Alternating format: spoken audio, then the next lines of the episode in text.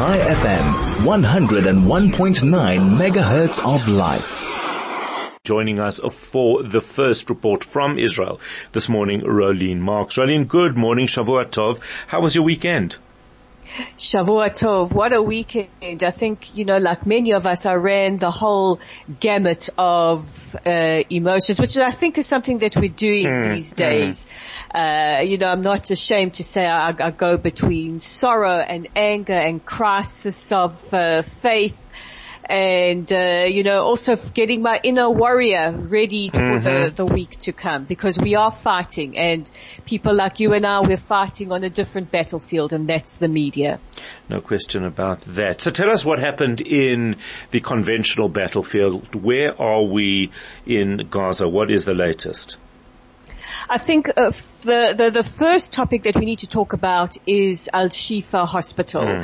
Uh, a couple of weeks ago, the IDF shared their intelligence with the media as well as intelligence organizations around the world. Uh, and again, as you and I keep saying, they're really doing a phenomenal job uh, about making public their intelligence, which for years uh, they they always kept uh, classified and away from the public eye. But I think that it's it's, it, they're doing an excellent job of making sure that not only are they sharing it with the media, they're sharing it with intelligence organizations around the world so that they can see what we're doing uh, and for, for verification.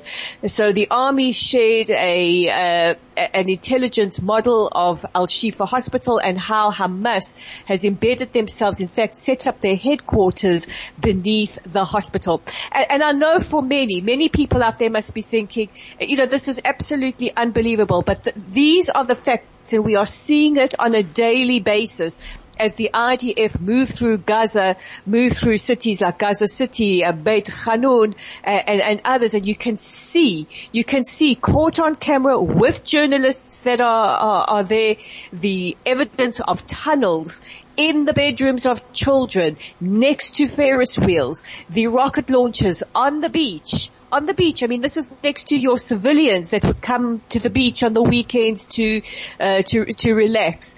Uh, the uh, the weapons caches underneath schools. UNRWA, are you paying attention? Is this one of your schools where we found a, a weapons cache?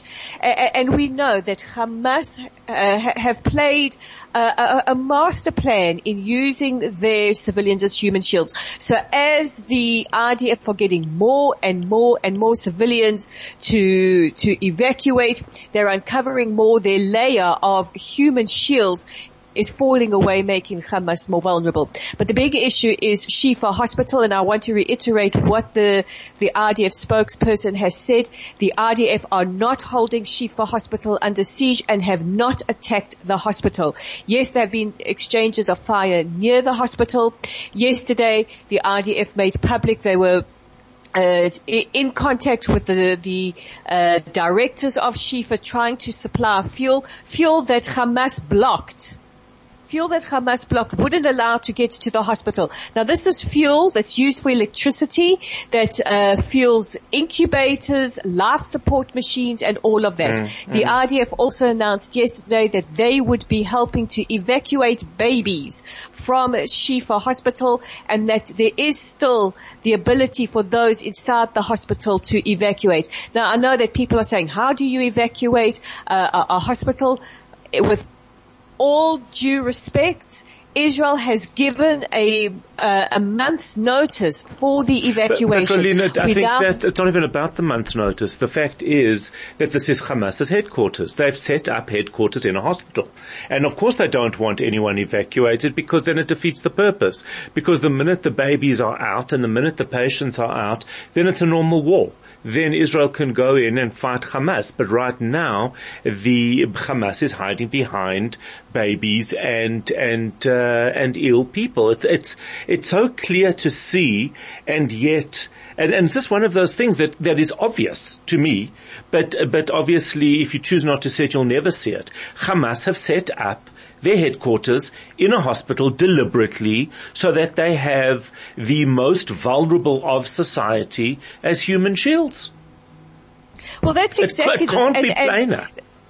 And, and the, the, the evidence is all there you know, uh, if you are in doubt, and there might be some people listening who are in doubt, you know, how could this happen? Uh, I, I, think the people who uh, burn children alive and rape women don't feel anything about setting up their headquarters underneath hospitals, but the evidence is there. And if you don't believe me, and if you don't believe Howard, go and follow the evidence. It's all there for everybody to see. Uh, the world is seeing it. The only people who don't see it or choose not to see it are, are are, are, are people like uh, some of the media who don't want to admit either they're gullible or that uh, Israel is making sense. So what happens now? Because this standoff has been going on for a good three or four days, hasn't it? Well, we will continue to ensure that civilians get to safety. And I think once the civilians are out, the IDF will decide uh, how and uh, when to to respond. But the IDF have made their, uh, their, their targets very very clear to dismantle the entire military infrastructure of Hamas uh, to basically bring an end to to Hamas in the Gaza Strip for both the Palestinians and Israelis to ensure that we are securing civilians. You know, Howard, I don't see anyone uh, talking or uh, about how uh, the Americans, the Brits, the French, other countries secured civilians when they went after ISIS in uh, Fallujah mm, or in mm. Mosul or in other areas. Uh, I don't hear the, this big, huge outcry, and there certainly weren't any uh, mass protests around the world for that. But but that is a goal to make sure that we do this with as, as few civilian casualties as possible. Remember, the numbers come from Hamas's uh, health ministry and also very important the return of all our hostages. We cannot forget our hostages. Definitely not. Do we? I, I read a report that there might be negotiations taking place with uh, about releasing the hostages with with uh, political prisoners in Israel. Any truth to that? Well, this was something that Netanyahu alluded to on American television last night. He said, uh, you know, uh, uh, there, there is a possibility, but I think until we have definite, we need to be very, very careful about, uh, you know, what information we consume around uh, hostage's possibility is not a, a, a definite. So uh, let's be very, very circumspect when we speak about um, uh, hostages because there are families in, in extreme, extreme distress. Mm, mm. Very, very frightening. And the north, because that's also very frightening what's going on there. And there seems to be a little bit of discord in government around the handling of Hezbollah. Well, there is. I mean, we saw Hezbollah firing uh, anti-tank uh, shells yesterday, and at least 21 people were wounded. One we know uh, critical, and, and, there is uh, a, a, lot of discussion. Do we uh, continue with the targeted um, responses, or do we give them a big fat smack back? So uh, a, a, lot of discussion around that, and I think uh, the military will want to wait and see. Uh, if Hezbollah intensify, but as uh, the defense minister Yoav Gallant said, don't test us. The noses of our cockpits are pointing north. I mean, he's really good at war. Yeah, his imagery's been very, very good, hasn't it?